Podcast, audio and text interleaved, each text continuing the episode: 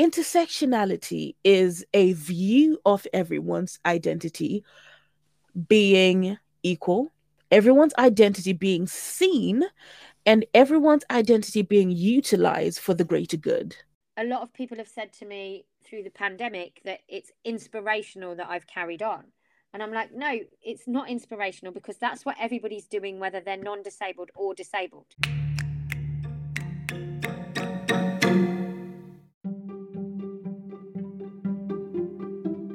Right now, we are missing stories by disabled women that are written and retold by disabled women.